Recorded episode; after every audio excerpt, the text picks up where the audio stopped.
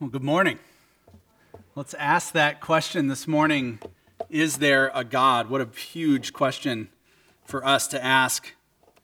I, I, was trying to put myself in the shoes of somebody who might go out on the streets and ask that question. It's a little complicated for me because I got to be honest, most of the time, people are pretty cautious around me once they find out that I'm a pastor.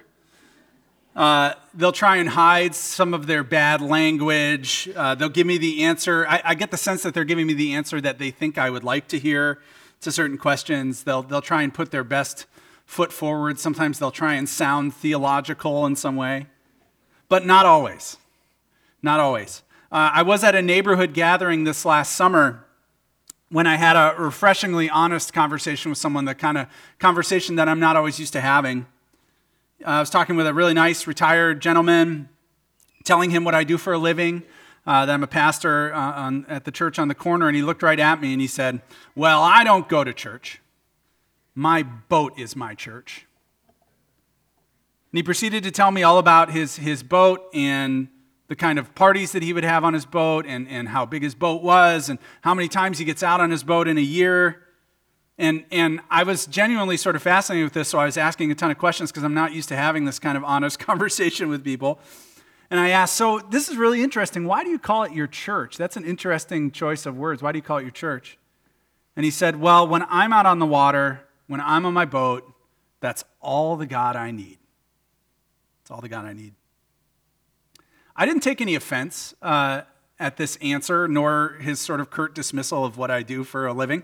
Um, and the reason is because I get it. On, on a lot of levels, I understand. Uh, some of you know one of my happy places is on a boat up in northern Wisconsin at my family's cabin.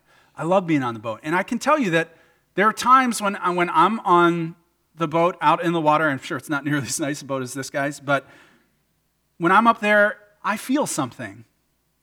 You know what I'm talking about, right? I mean, I, I, feel something, something that's beyond sort of like what's happening right here and right now, something that is spiritual. It's like a spiritual place for me. I've been to concerts, both, both classical, orchestral uh, concerts, but also rock concerts where I felt this kind of mystical, powerful, spiritual power, right? We experience that oftentimes through, through various forms of art. I was in China five years ago, and we, and we went and, and visited a, a Buddhist temple.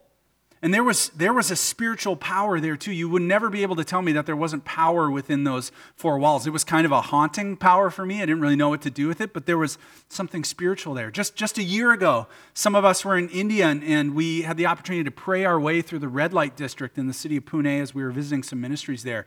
You will never be able to convince me that there's not, there's not a, a spiritual just oppression and darkness in that place. So I, I, get the fe- I get the idea of a feeling of God, a sense of, of God, a sense of something bigger, even if it's not real well defined. So as we ask the question this morning, is there a God? My guess is that most of you that are here today, you already have some sort of answer in your, in your mind to that question. Maybe it's not super well defined, but you have some sort of answer in your mind. As the video shared with us, 62% of people do believe in an almighty, all powerful God. Interesting conversation as to why that number decreased so much in the last 20 years, which we could talk about some other time. But there's another statistic too. When asked about is there a God at all, you kind of take away the qualifiers of almighty, all powerful. Is there a God at all? Statistics tell us that 80 to 85% of people would say yes, there is some sort of God regardless of religious affiliation or lack thereof. And then there are those, like my honest friend, who I appreciate very much, who, who doesn't have a real well defined idea of, a, of an ever powerful, ever present God for sure, but he will openly say, My boat is my God. My boat is essentially my God. It's nearly impossible for us to go through life without at least wrestling through this question and, and ultimately coming up with some sort of answer that is satisfactory on some sort of level to us, or else I think that we would probably drive ourselves crazy. Even the most staunch atheists would likely agree that in the absence of a higher being, they themselves, in, a, in, in their own sort of determinism, are kind of their own gods. Philosophers have been debating this question is there a God for a very long time? So if you feel a little out of your league, it's okay. They've been asking this question ever since there was a thing called philosophy. It's called the ontological argument for higher being. Growing up in the Christian church, I got sort of a, a, a Christian version of these arguments uh, for most of my life as well. Some say yes to the idea of a God because of natural indicators, like creation and beauty and art. This is oftentimes what you'll hear when people ask, "Is there? How do you know that there's a God?" Uh, my family and I, we had the opportunity to travel to, to Glacier National Park this summer. Anybody been there? Anybody been to Glacier? How awesome is that drive through that park, right? I mean, I don't know how you can drive through Glacier National Park and and and and do that drive and not be like, "There's got to be some sort of higher being," because this is just way too beautiful, way too amazing. But it's not just grandeur that speaks to God's existence. What about, as I think about in my life, tracking along with your, your child that is growing inside your wife's womb? How that little life is formed and then nurtured and then, and then brought into this world. To me, that's some of the most overwhelming evidence of God that I could ever give of, of a creative design. I'm still amazed by it. So some people come because of these natural indicators. Other people come to an understanding of God because of ethical indicators, like uh, an experience that they've had or, or, or a deep consciousness, a sense of, I've got a conscience that's sort of guiding and leading my life, a deep sense of what's right and wrong in a certain situation, realizing that that has to come from somewhere, and, and then certainly a sense of a, of a higher presence based in our own experience. I sat with someone this week uh, who's part of this church who who talked about being in a car crash that could have killed her, that could have taken her life. And she said, Part of the evidence of, of God in my life is the fact that I'm here. I should have died. He protected me. How else would I understand that? Other people come to understand God through what we're doing here today, which is religious affiliation. Uh, they, they look at the example of other people, the witness of, of various scriptures or just a, a compelling faith community and they see some hope. Um, they see some peace. They see some integrity in other people and they say, I want that. Where does that come from? I want to know what that is. And I could certainly spend time diving into these arguments and we could try and convince you this morning through these arguments that there is indeed a God. And that might be a worthy use of time for some of us here today, but if the statistics are true, almost all of us who are here today already have answered that question in some way or another in our lives. So, if you're in that small minority who's really never wrestled with this before, you're coming in a really pure way, um, not having settled on an answer, I want to say that's great. And in fact, you're probably ahead of the rest of us because you have less baggage to sort of unpack as we ask this question. But for everybody else, what I'm assuming is the vast majority of us here today, my question is less about the existence of God and trying to prove that to you today, and more of a question of what God do you believe in? What God do you believe in?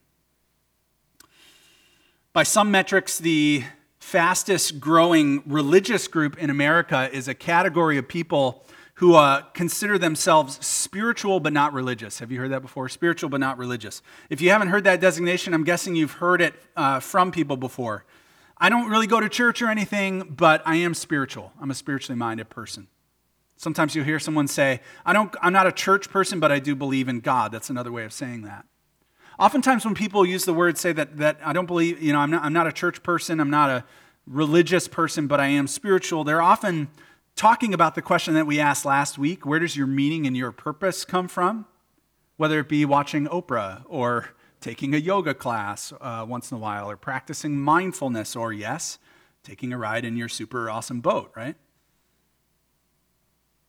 I've gotten better at when, when people say I'm, I'm not religious, but I'm spiritual, or I don't go to church, but I believe in God. I've, I've tried to get better at asking the question, you believe in God? Cool. What, what God do you believe in?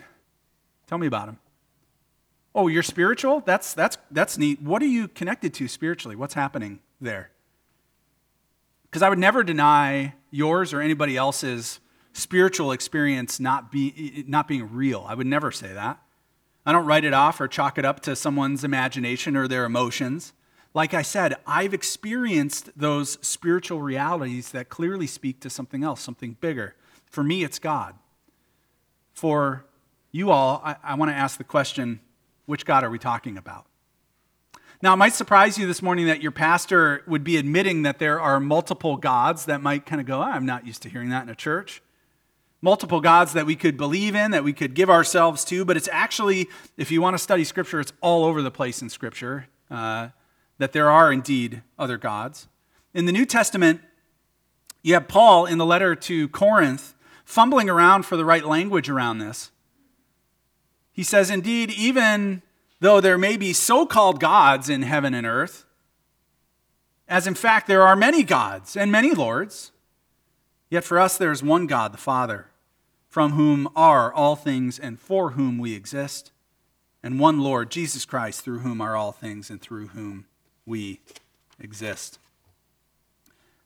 Did you notice in this text? Look at it. That when the one true God that Paul is talking about is spoken of, that God is capitalized. Did you see that? Conversely, when other gods are spoken of, most translators translate that with a lowercase god, right? A lowercase g. The lowercase gods are abundant in Scripture, they're all over the place. And I think they're really abundant in our experiences as well.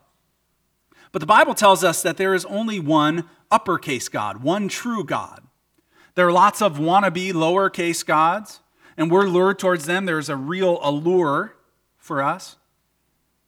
But I'm, from my experience, I've come to see how much better the uppercase God is than all the other gods.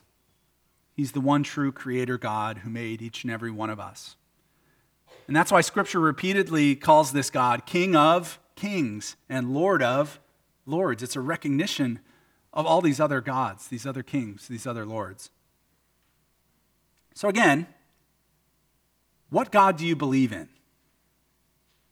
It's a vitally important question that we have to answer with integrity this morning.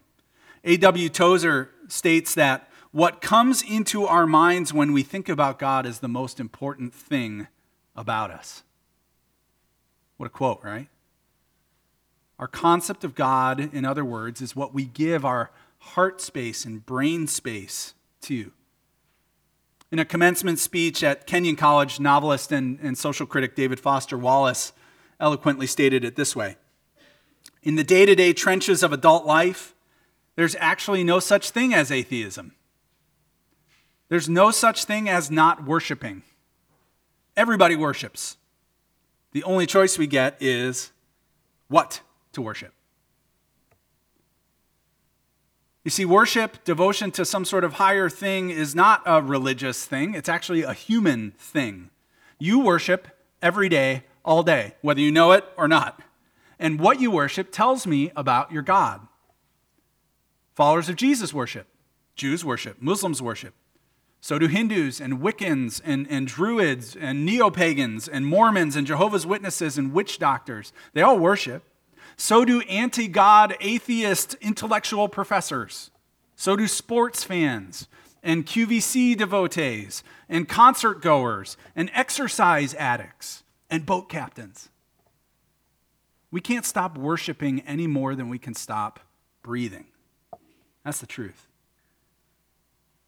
So here's the million dollar question whatever it is that you worship, do you, does it talk back to you when you call out to it? Whatever it is that you're worshiping, when you, when you worship that thing, when you call out to that thing, does it talk back to you? And if it does, what does it say? If the roof caves in on your life and, and you're in a really, really tough spot, are you going to run to these things that you're so used to worshiping? To a book, to a temple, to a yoga mat, to a mantra, to a bottle, to a gym membership or a website or a person? When you need to find meaning and significance that's going to outlast these short years that we call life here on earth, are these objects of worship going to be satisfying to you? I think you know that in the case of all lowercase gods, the answer to that is no.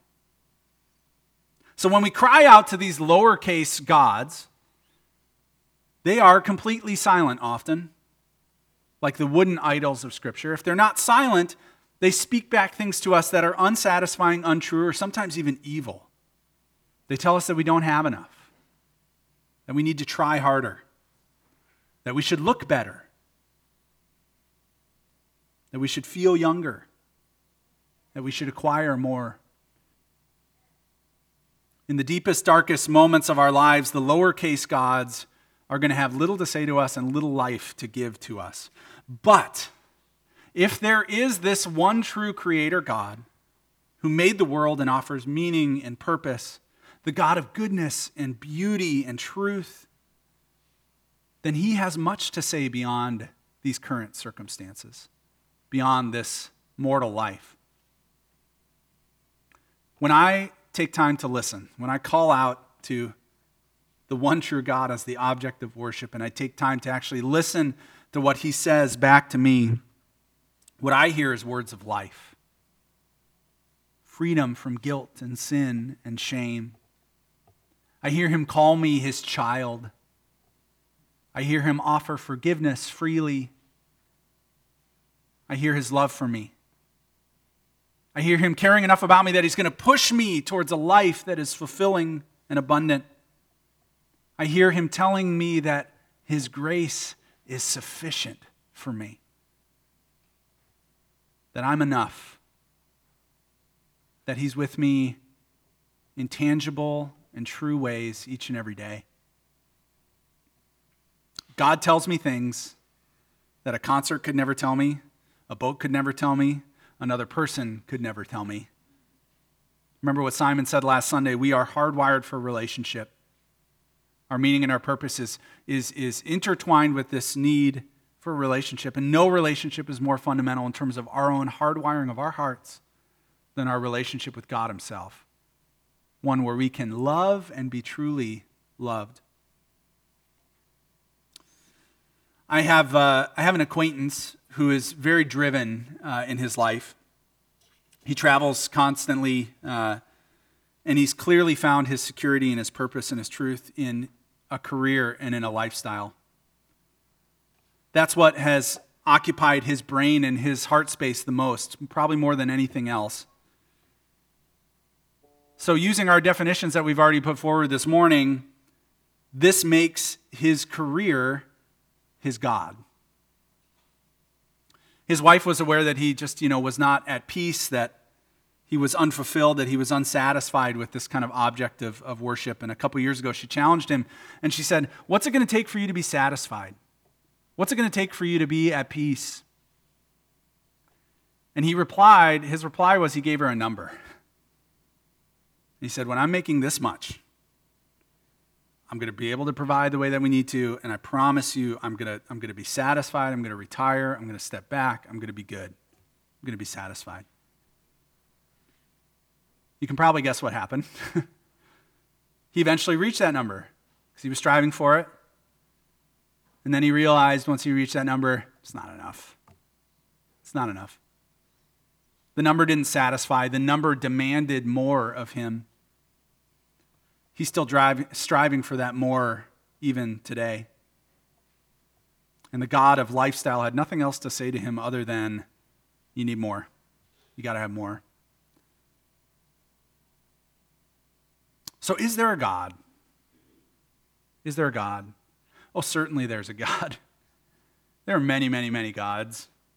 There are countless objects of worship that we make shrines to and we bow down to and we give ourselves to.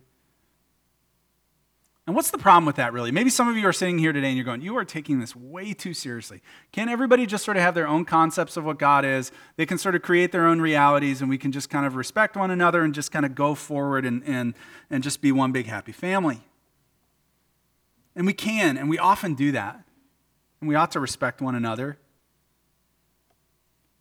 But I feel uneasy at the end of the day if I don't offer the people around me something better than that. I feel called to let people know in a non judgmental, loving way that all lowercase gods are going to lead to an unfulfilling life, an unsatisfying life. I don't think, as I, as I extrapolate those out, I don't see much hope for the world either in those. If the grand goal is the perfect boat ride or, or a salary or a goal weight or a subjective emotional feeling, then we're surrendering our society and our world to a hopelessly selfish and sad existence. We're handing over our neighbors and our friends and even the strangers that we meet to something less than the true life. And I wouldn't want this for myself or for you or for anyone. But if we say yes to the one true God, an almighty being that speaks life to us when the rest of the gods are mute or have very little to say, the capital G, hope beyond this life God, the God who models selfless behavior and is slow to anger and abounding in steadfast love, the God who creates hopeful people as his followers. Well, living for that God gives me hope for this world and even for myself. Next week, we're going to step uh, even further into these questions and ask the all important question, building off this week is how we understand the nature of this one true God from Scripture. If we can assert, if we can come to a place where we go, yes, God exists, or I'm willing to really explore if God exists, then the next question is how do we reconcile a good God with a world where there's so much th- so many things that are not good? And we're going to talk about that next week. But before we turn the page to that, let me close by asking this question. I want you to really answer it honestly in your own hearts today. No judgment, just honesty. What do you worship? In other words, what gets the bulk of your head and your heart space these days? Yes, the, the grandeur of creation speaks to God's existence. So do our bodies, so do our experiences, so do our emotions. But I think the best case for the existence of God is people who are going to actually live like God exists people who will resist the lowercase gods for far more hopeful and holy uppercase God. So I really do appreciate you bringing this question so honestly this morning, wherever you're at. I hold that question with you this morning in the most genuine, genuine way possible, and I want you to continue to ask that question and ask it every day because it's likely to be the most important question that you can ask in your life. I want to pray uh, just to close. And um,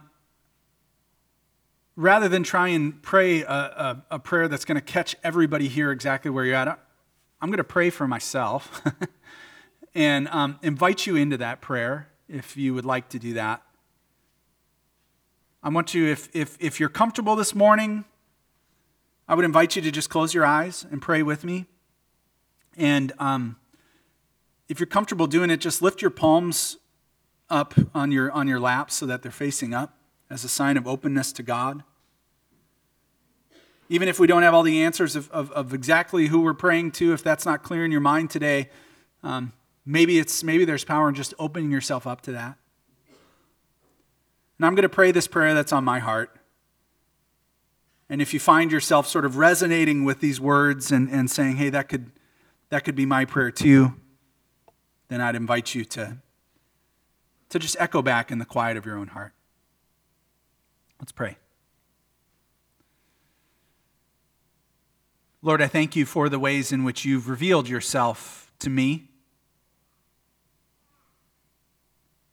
The, the ways in which you've shown me your existence and your love and your grace and your presence in my life. Lord, I ask forgiveness today for the ways in which I get so drawn towards lesser gods, wannabe gods, that I know can't fulfill my life in the way that you do. So teach me, Lord, each and every day what it means to live with you as Lord of Lords, King of Kings and I pray that my life might speak well of who you are to the world around me that, that needs you, Lord. Pray all these things in your name. Amen.